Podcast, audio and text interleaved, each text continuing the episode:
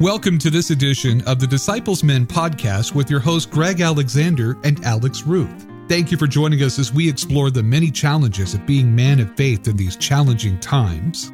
Disciples Men is a ministry of Disciples Home Missions of the Christian Church, Disciples of Christ in the U.S. and Canada. Let's listen in today's conversation.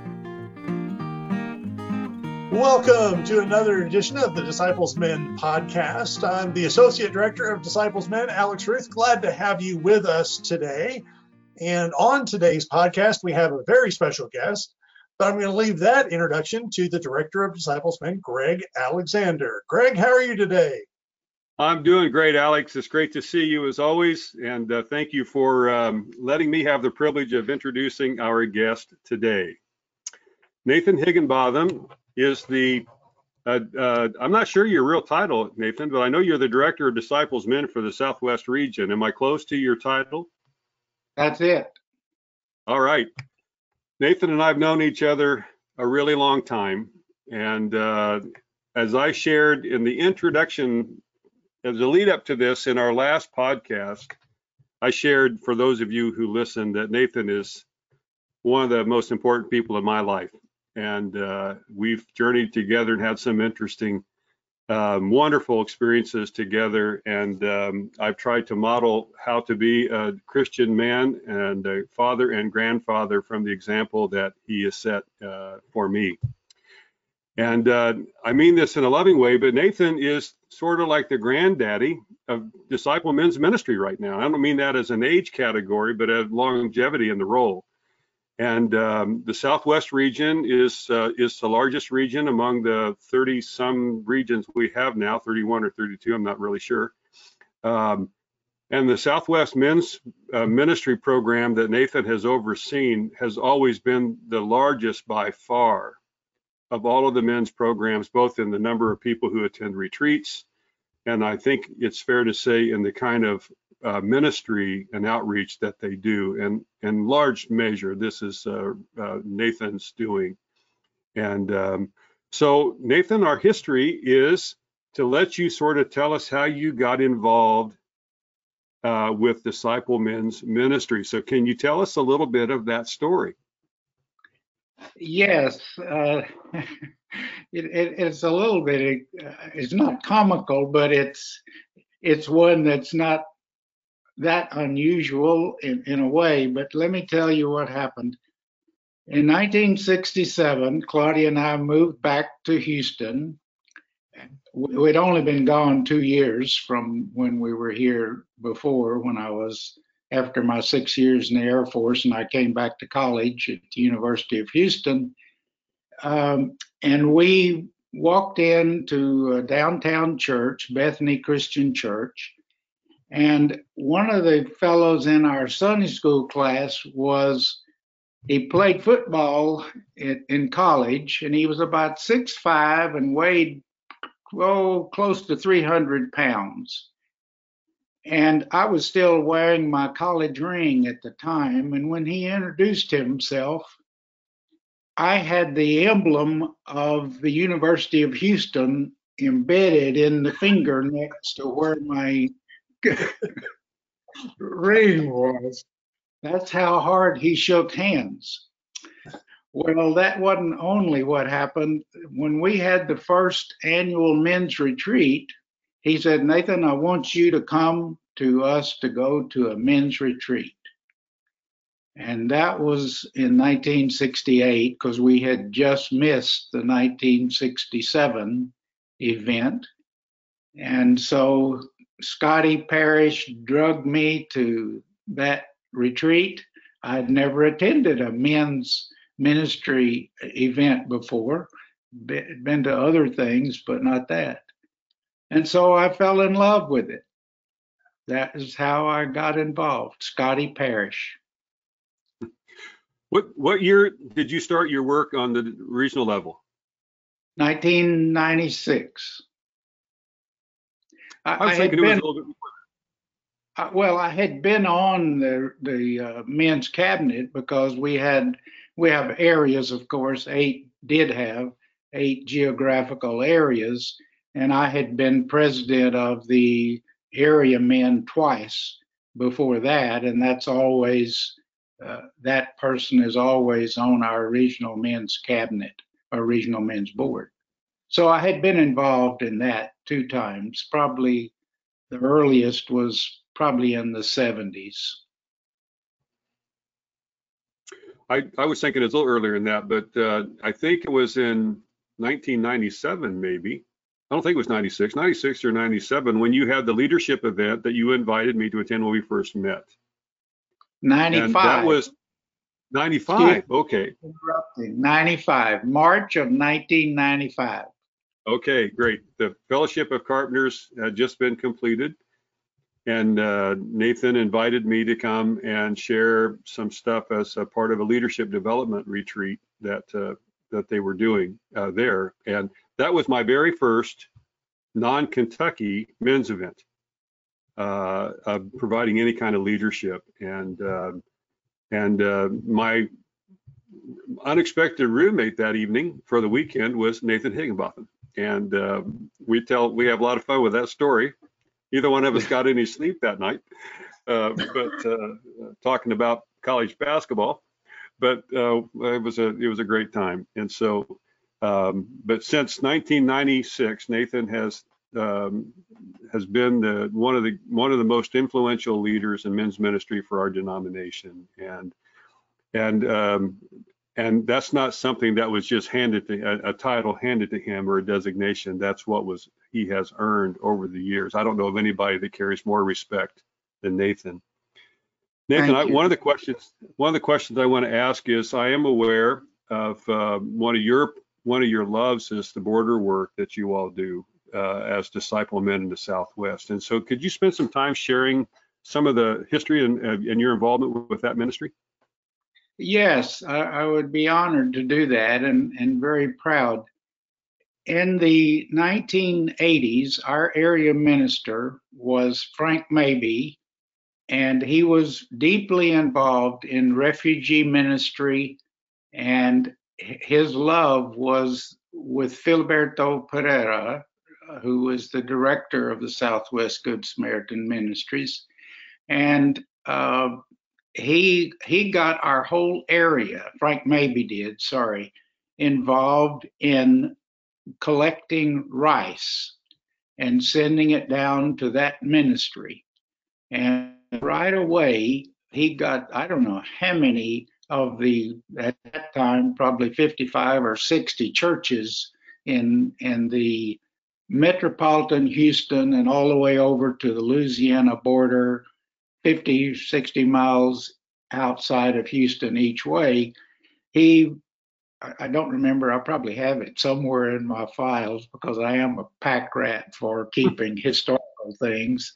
Uh, but it, right away, many churches donated to this fund that was named Disciples Rice by Filiberto. He, he named it that. And so we have continued to do that in terms of of sending rice down there. And when we started our mission projects in 1996, uh, Frank Maybe was on the board again at that time, and he called me and uh, he said, I'd like for you, Jimmy McElroy was a builder, and he was our first mission project coordinator. And so Frank said, Why don't you and Jimmy come down to a board meeting? I want you to meet the board and I want you to see our dream for the future. So we went down there and attended their board meeting. Uh, Filiberto took us through two of the most influential things in my life in terms of refugee ministry. We went to the women's place that where they kept all the immigrants that potential immigrants, the people that were going in for uh, asylum. Excuse me, I couldn't think of the word. And those women, there must have been 300 hundred of them inside the cages the looks on their face looking at Jimmy McElroy and me, they had seen Filiberto, but their eyes were just, I just can't describe the emotions in those women's eyes that uh, welcoming, but is there anything you can do for me kind of expressions? And can you please help us? It was that kind of thing. Also, the uh, the nuns that were there, and they the Catholic Church has worked very closely with Filiberto through all of these years, and this nun was was already influential enough. This was in 96, 1996. And she was able to let Jimmy and me go in and watch three cases for meeting the judge that day. And and you guys have read the history, you realize that even now, very high percentage of people that meet the judge are deported. And at that time, it was like 95 or 96 percent of the people that met the judge would be deported. Two out of those three were given asylum while we were hmm. there. One uh, was an 18 year old boy, young man, and he had he had been caught with a bunch of other kids that had marijuana. And he had a marijuana cigarette. And the judge, he, the kid told his story, and the judge said, I'm giving you asylum, and you can stay here in the United States. But if you even spit on the sidewalk, he says, you're going to be gone out of this country. And, but the young kid said, Judge, thank you. You have saved my life. And so then another one was a woman and, and a cup had a couple of children, and she was given asylum. So anyway, that those two things really just Jimmy and I both left saying we're ready. So our next year we had our first regional men's project at the church and we they had a small dorm we knocked one end out of it and built an, a, a uh, just built out to the side. We built a new kitchen. We built a couple of bathrooms there and a place to store the disciples' rice. So that was our first project in 1997 and uh, it's it's we have now built well you said just talk about getting started. So I no, please. Tell... My next question was share some of the other work you all have done because it's significant. Oh, okay. Well, um, that was the first one at right there at the at the church where Filiberto is the senior minister, and it's in Los Fresnos, right on a main highway that goes to South Padre Island. Thousands of people drive right by it within a block of that church every year going to vacation at South Padre Island. Um, a few years later, we were able to raise funds and buy five acres of land that's on the old naval base and also was on the largest INS, which is now ICE, facility in the United States. And it's about eight, nine, ten miles northeast of Los Fresnos.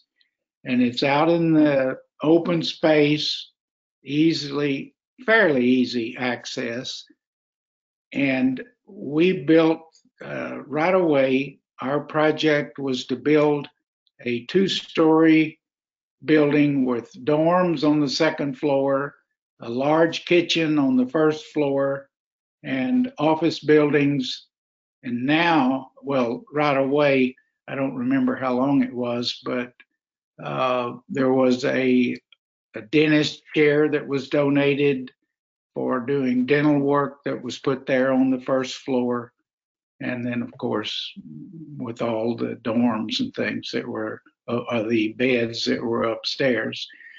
And consequently, or subsequently, we have built three more facilities. We built a really nice chapel uh, two or three years later there, uh, and they open that up for anyone that wants to use the chapel around there. Uh, other churches, interfaith uh, organizations use that. And uh, about five, six years ago, we built a large meeting hall, about oh, 50 by 100, that is a general purpose meeting hall. And we've built a couple of more extensions with a big kitchen and some more dorms, a much bigger place to store the disciples' rice. And after we, the coastal plains area, uh, a couple of the other areas said, "Oh, that's a great idea." So they grow beans up in the Texas Panhandle, and so 10 years ago or 15 years ago, I forgot how long now. Forgive me.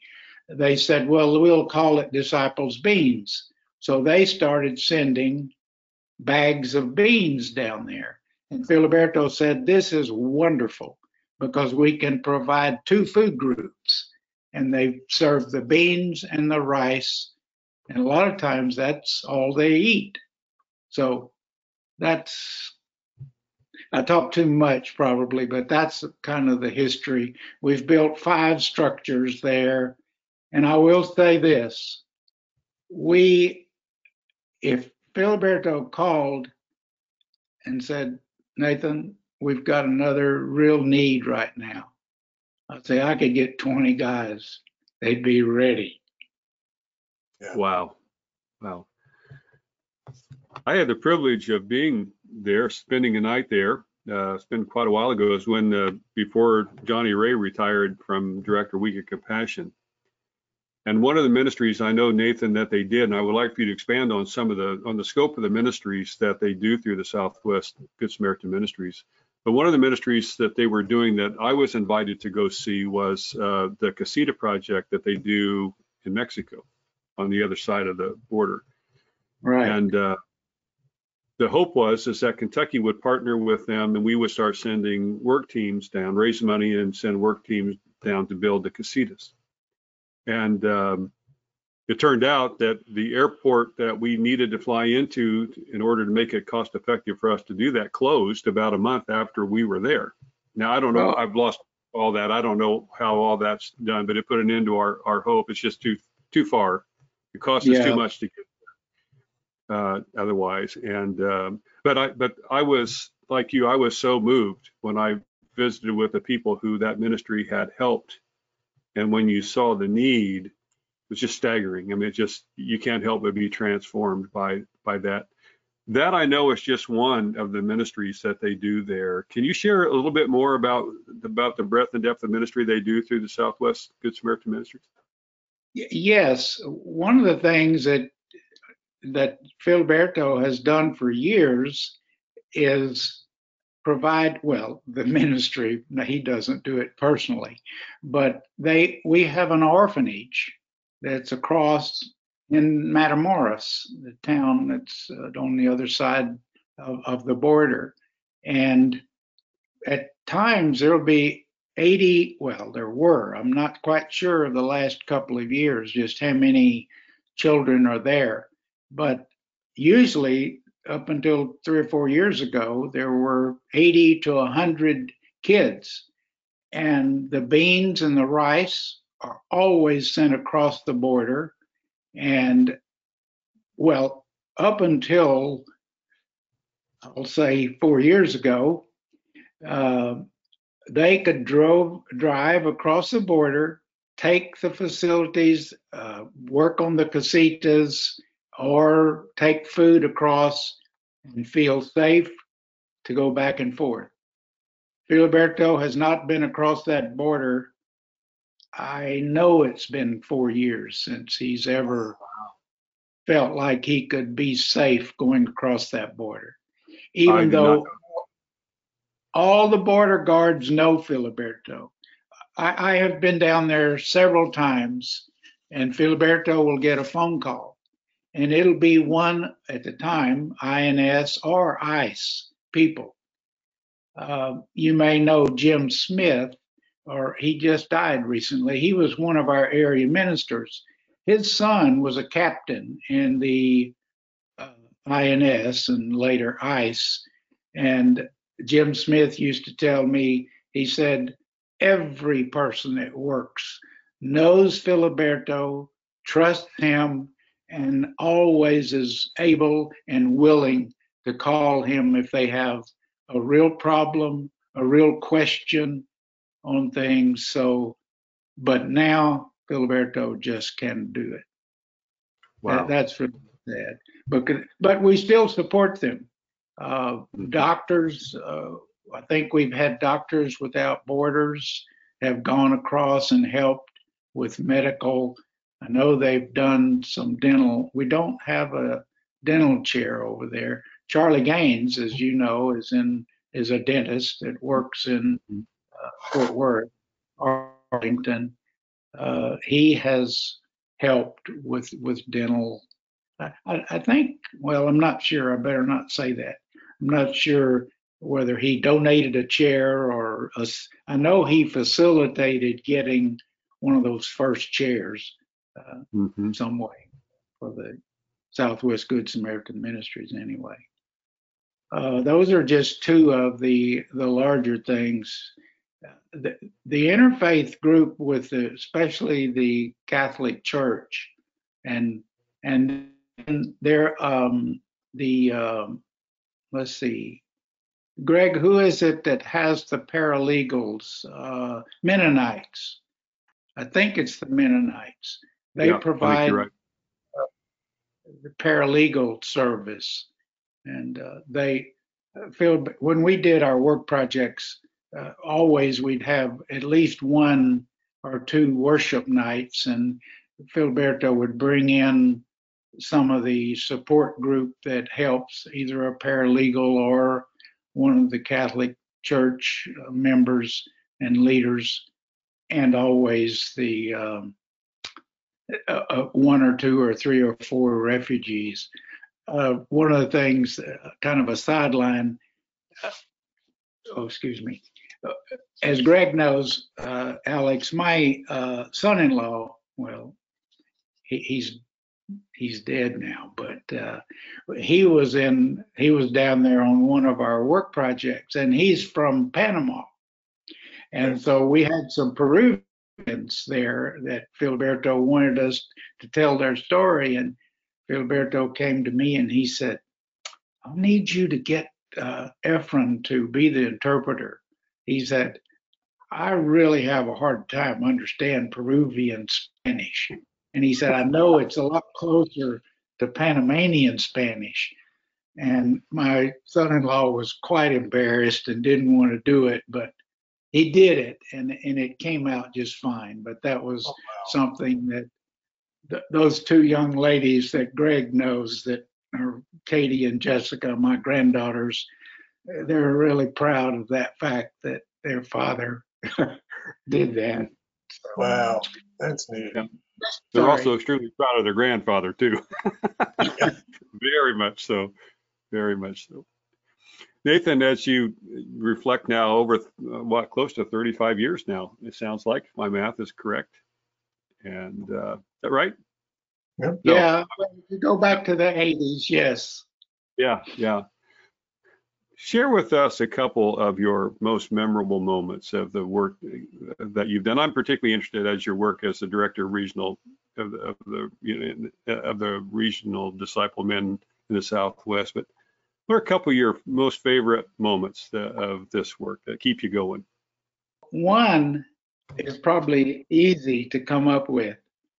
We were building some temporary housing on the Navajo reservation in northern New Mexico, uh, in a little town of Tohatchi that was on a Catholic mission. Uh, Jim Smith, this area minister that I mentioned, he had West Texas and New Mexico region. And we, as Alex, as you know, that's our other state. Yep.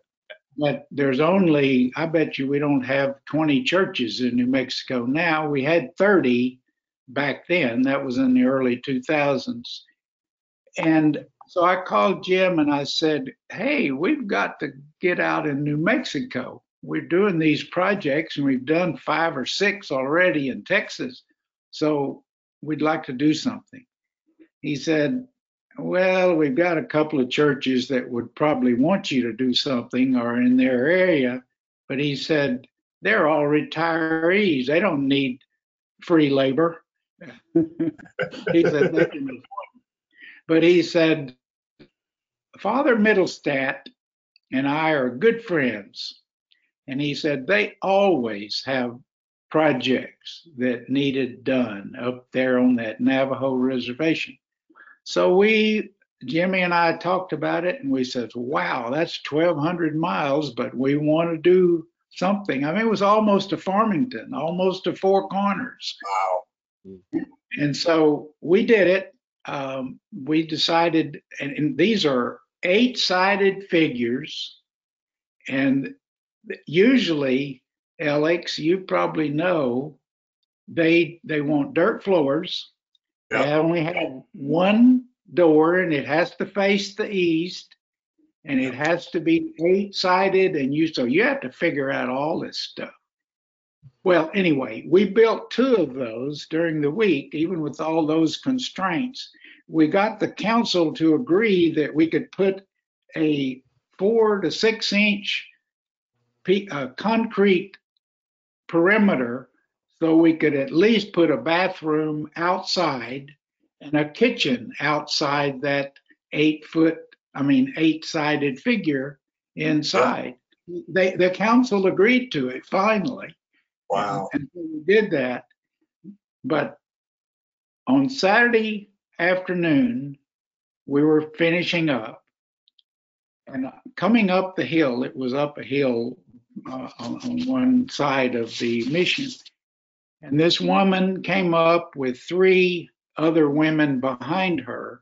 You know, it's a matron run society. Yeah. And so she was the representative that was coming up to thank us for what we were doing. And so they said, Who's in charge? And I said, Jimmy McElroy. He is our mission project coordinator. Well, Jimmy was the most humble person in this whole world. And he said, No, no, no, no, you got to go talk to Nathan. I don't, I don't talk to anybody about this stuff. And so she came over and she was just saying, God bless you. Well, no, she didn't say God. Uh, she said, We are so blessed by you men coming all the way, some of you well over a thousand miles to come up here and build this temporary housing for us. And yeah. she reached down and picked up a handful of dirt. She held it up and let it started flowing out of her hand and said, May Mother Earth bless you all. Wow. Wow. That's beautiful. wow. I still get bumps, chill bumps. Oh, yeah. I think all of wow. us have. That's an amazing wow. story. Um, that is the epiphany. Yeah. Wow. Well, that sort of answers my next question that I was going to ask, and that is if you had men listening here who have not yet committed, who are Christian men but not yet committed to working with disciple men, what would you what would you say to them that that um, why it's important to work through disciple men? You again, you gave one just beautiful answer there, but what else would you say to those guys about the importance of being a part of a disciples men's group? Relationships with Christian men that are going out to look for ways to show love and compassion to others, and particularly those that don't have the means, either physical or monetarily to be able to do it for themselves. Some limitation that we as Christian brothers can go and as Jimmy had on the edge of our trailer, on the side of our trailer, Carpenters for Christ. Right. Yeah. I mean, that's a quick and short answer, but Yeah. It's a, it's a great one. It's a great one. Yeah. You know, one of the things I've observed over the years, you and I are both great sports fans, as is Alex, uh, Nathan. We, you know, we love our, we love our college, especially our college sports. And okay. and I think sometimes people have an image of men's ministry as it being kind of a place where uh, we glorify weakness or emotion, or yeah, I mean, it's something where where the machoism that characterizes most American men gets checked at the door.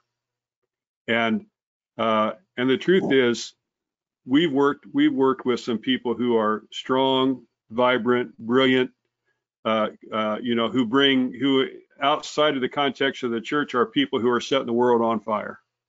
Yeah. You know, who are admired by all, who, but who are fueled and inspired by their faith in God and how it's been developed through their participation in disciples men's ministries. We know those people, experience those. And Nathan, you are one of those people in my judgment. So I want to be real clear about that. And and I, I just I think sometimes people have a misunderstanding that this isn't this isn't about compromising who the world claims you to be. It's about living into who God created you to be. Yes. And it's, you know, it's our journey as disciple men in fellowship and relationship one with another is really, in my judgment, the only way that happens is we bring out the best in each other. And when we do that, we make the world a better place. And I, I am so grateful that- for your journey and participation in this and the leadership that you have brought. You've given so much, so much, my friend. yeah. Well, thank you. I I will just add that yes, I I, I love sports. Uh, I played competitive basketball until I hurt my knee when I was 40, and I've coached kids of all ages in church leagues. Um, I played one year in college, and that's all I, I could do. But uh, I love the team concept. And Greg, just looking at the men that I have worked with and served, I mean, we, yeah, we have tremendous athletes, managers. Uh, it always amazes me uh, that, that also that project, it, we don't have any, I mean, we're all just there as a team to work together. There's no Right. egos, uh, none of that. It's just living the life that we hope Christ has led us to live. And like there was a carpenter that I was on the roof working, putting the, we were finished with all electrical stuff on that, one of those Hogans in New Mexico. And he was having to cut all of those angles to make all that plywood come together at the tip. And he said, Oh, that's a 17 degree angle. And I said, Wow, how did you know that? I've had all kinds of trigonometry in my electrical engineering stuff and all that plane geometry and other stuff. He said, Just experience. Wow. He said, I I just know that's you know that's the angle and all that. And he said it's 17 degrees. So anyway, that's just another practical example. And then we uh, Chuck Orr and I are both licensed professional engineers, but we couldn't have told you how many degrees to cut that piece of wood. it comes up to give me a give me a calculator and a slide rule. I can figure it out. Yeah, yeah, exactly.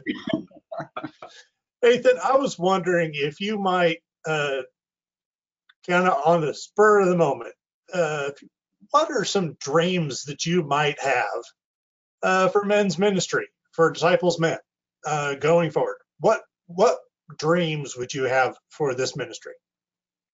well, I don't want to try to put numbers on because that's not what we're after. Um, I would just, uh, if I had my dream, I would like to have more people, more men that are willing to just let Jesus, the example, guide them into ministry, how little or how large, that would help us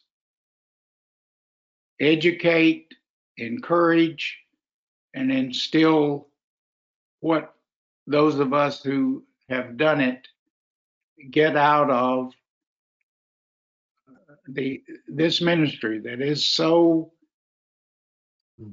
it, it's so it's hard to describe the feelings and the inspiration that I get anyway from working with these men and seeing them do things that many of them say I don't I don't know how I did that.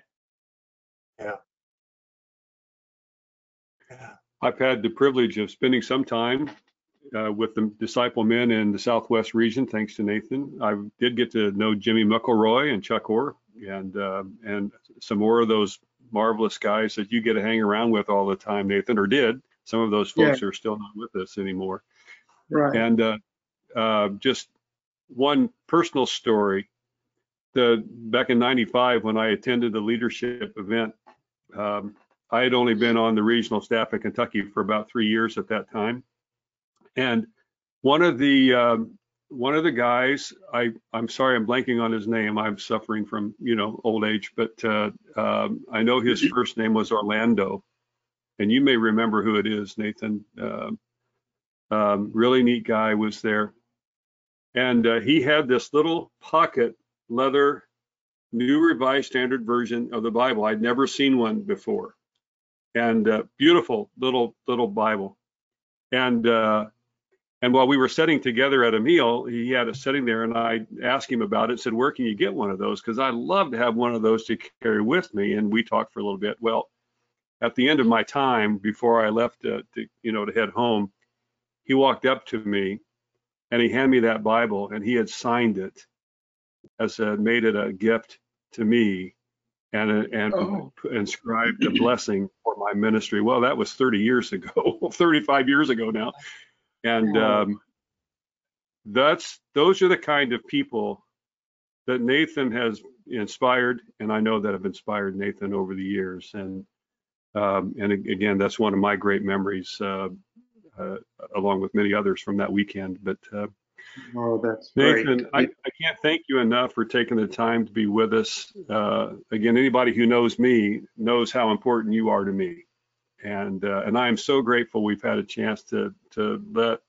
a much broader audience of disciple men get to know who you are and why they need to know who Nathan Higgenbotham is. And uh, and so, thanks for taking the time. Thanks for all you do, Nathan. And uh, again, um, you've inspired me in ways beyond uh, measure. And uh, thanks for being such a great person who follows the Jesus way with every breath you draw. Yes. Oh, thank you so much. It's very, it, it, has been wonderful to be with you too, Greg and Alex. Uh, thank you so much. This is quite an honor to be with you. I've, I've really enjoyed.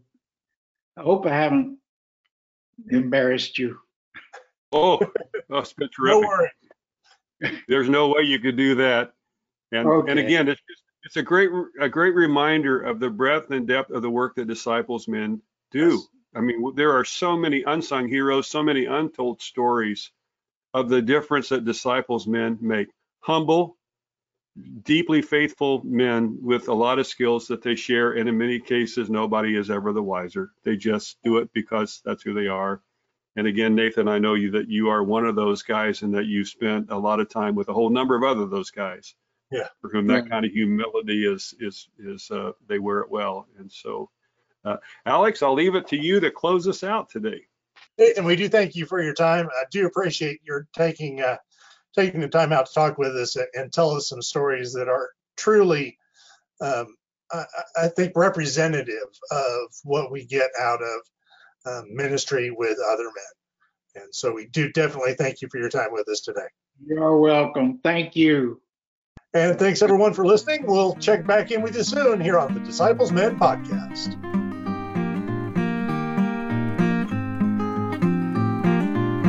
Our special thanks to our good friend, the Reverend Dr. Dean Phelps, for providing the special music of this podcast. You can discover more of Dean's music at deanphelpsmusic.com. And you can learn more about the ministry of Disciples Men on Facebook and through discipleshomemissions.org.